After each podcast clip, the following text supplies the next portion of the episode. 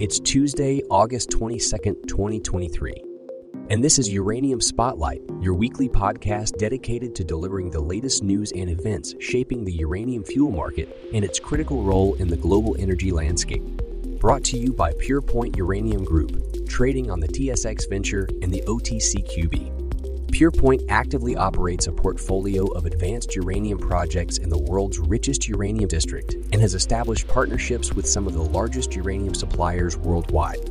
While our passion for this subject is undeniable, it's essential to clarify that the information presented here is not investment advice.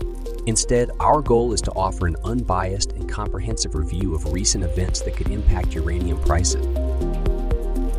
And now, your host, Chris Frostad.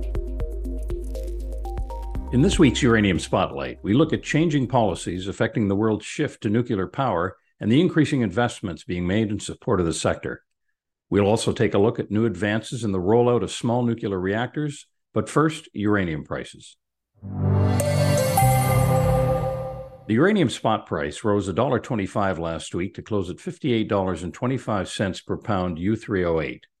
Activity in the spot market exhibited a noticeable rise last week with considerable buyer engagement through brokers and off market channels. Throughout the third week of August, there were nine spot transactions totaling approximately 1.1 million pounds of U3O8.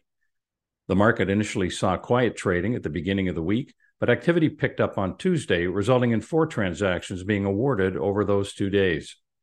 This upturn prompted an upward shift in pricing as evidenced by a deal on Wednesday elevating the daily indicator to $57.15 per pound. Additional demand emerged later in the week, with three more transactions on Thursday, propelling the daily spot indicator to $57.85 per pound. This upward trend pushed the indicator to a 16 month peak of $58.25 per pound by week's end. The transaction data points to a shift towards prompt demand interest, as all nine deals involved zero to three month delivery periods. Furthermore, prices for near term delivery at key providers Cameco, ConverDyn, and Orano all converged to the same elevated level of $58.25 per pound, reflecting a competitive market landscape. In the recent week, the term uranium market saw limited activity without new demand or contract awards. However, multiple utilities appear poised to enter the market before October, pursuing deals via various approaches, including off market talks and RFP preparations. Last week, we saw a number of regulatory adjustments in the nuclear space out of Sweden, the US, and China.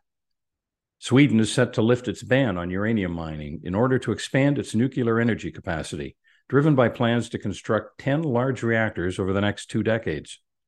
Sweden's climate minister noted majority parliamentary support for the ban's removal. Previously an anti nuclear country, Sweden now aims to double electricity production with nuclear power's reduced environmental impact. In the United States, the Biden administration has tightened export controls on nuclear power materials and components to China, aiming to ensure their peaceful use and prevent proliferation of nuclear weapons. The Bureau of Industry and Security and the Nuclear Regulatory Commission now demand specific licenses for exporting generators, containers, software, and special nuclear materials. The move reflects strained U.S. China relations with concerns over spying, human rights, and technology export bans.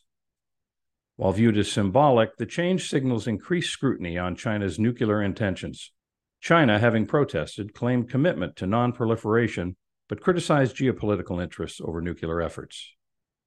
During Illinois' upcoming six day veto session, the state's energy policies, specifically the possibility of ending the decades old moratorium on new nuclear power facilities, will be a key focus for legislators. Governor Pritzker vetoed a measure aiming to lift the moratorium, citing last minute changes before its passage in the spring. The debate involves separating the development of large scale reactors from small modular reactors.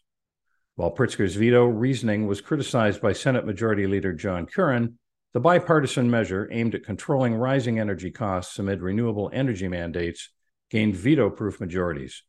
The session begins on October 24 and requires a three fifths vote in both chambers to override a veto. Countries around the world are investing heavily in new nuclear reactors. Poland, China, Kazakhstan, and North Carolina are all looking at building their first nuclear power plant or expanding their nuclear fleets. China is set to invest $31.8 billion in new nuclear power plants by 2025, aligning with its development strategy for the sector. The China Center for Energy Economics Research reported the investment covers the entire six to seven year construction phase and associated industries. China had 53 operational nuclear plants at the end of 2022, accounting for 2.2% of its power capacity. Although nuclear energy constituted just 5% of its power mix, it's noted that China's Hualong 1 nuclear reactor is globally operational, and a multifunctional modular reactor installed in Hainan holds export potential. A joint venture of Polish firms ZE PAK and Polska Grupa has applied for approval from Poland's Ministry of Climate to build a nuclear power plant in the Patno Konin region. The proposal entails Korean supplied APR 1400 reactors and aligns with Poland's coal reduction strategy. The decision in principle represents state endorsement for the investment, allowing the companies to progress with construction licensing. The project aims to start the first reactor by 2033 and establish subsequent units every two to three years, contributing to Poland's emission reduction goals. In November 2022, Westinghouse's AP 1000 design was chosen for Poland's inaugural nuclear plant. Duke Energy Carolinas and Duke Energy Progress propose extending the lifespan of their existing nuclear plants and constructing two new small modular reactors by 2035 in an integrated resource plan aimed at achieving carbon neutrality by 2050. The plan outlines four portfolios focusing on carbon reduction targets through different pathways by 2030 or 2034. Portfolio 3 emphasizes nuclear energy as a bedrock assumption, alongside hydrogen capable natural gas resources, energy storage, and small modular reactors. The proposal highlights nuclear's role in achieving carbon neutrality and underlines the necessity of at least 570 megawatts of new nuclear capacity to be installed by 2035. Finally, Kazakhstan's Minister of Energy announced progress last week on its first nuclear power plant construction, selecting Ulken in the Zambik region as the plant's location, shortlisting potential suppliers including China National Nuclear Corporation, Korea Hydro and Nuclear Power, Rosatom, and EDF. The Interdepartmental Commission for Nuclear Development approved Ulken's suitability, but construction requires local agreement, mandated by Kazakhstan's nuclear energy law. Public hearings will assess local opinions on the nuclear plant as mandated by the Ecological Code. Kazakhstan, a leading uranium producer, currently lacks nuclear generation capacity, with its last BN 350 fast reactor ceasing operation in 1999. Last week saw major progress in the development of small modular reactors, primarily in the United States. TerraPower has acquired land for its Natrium reactor demonstration project.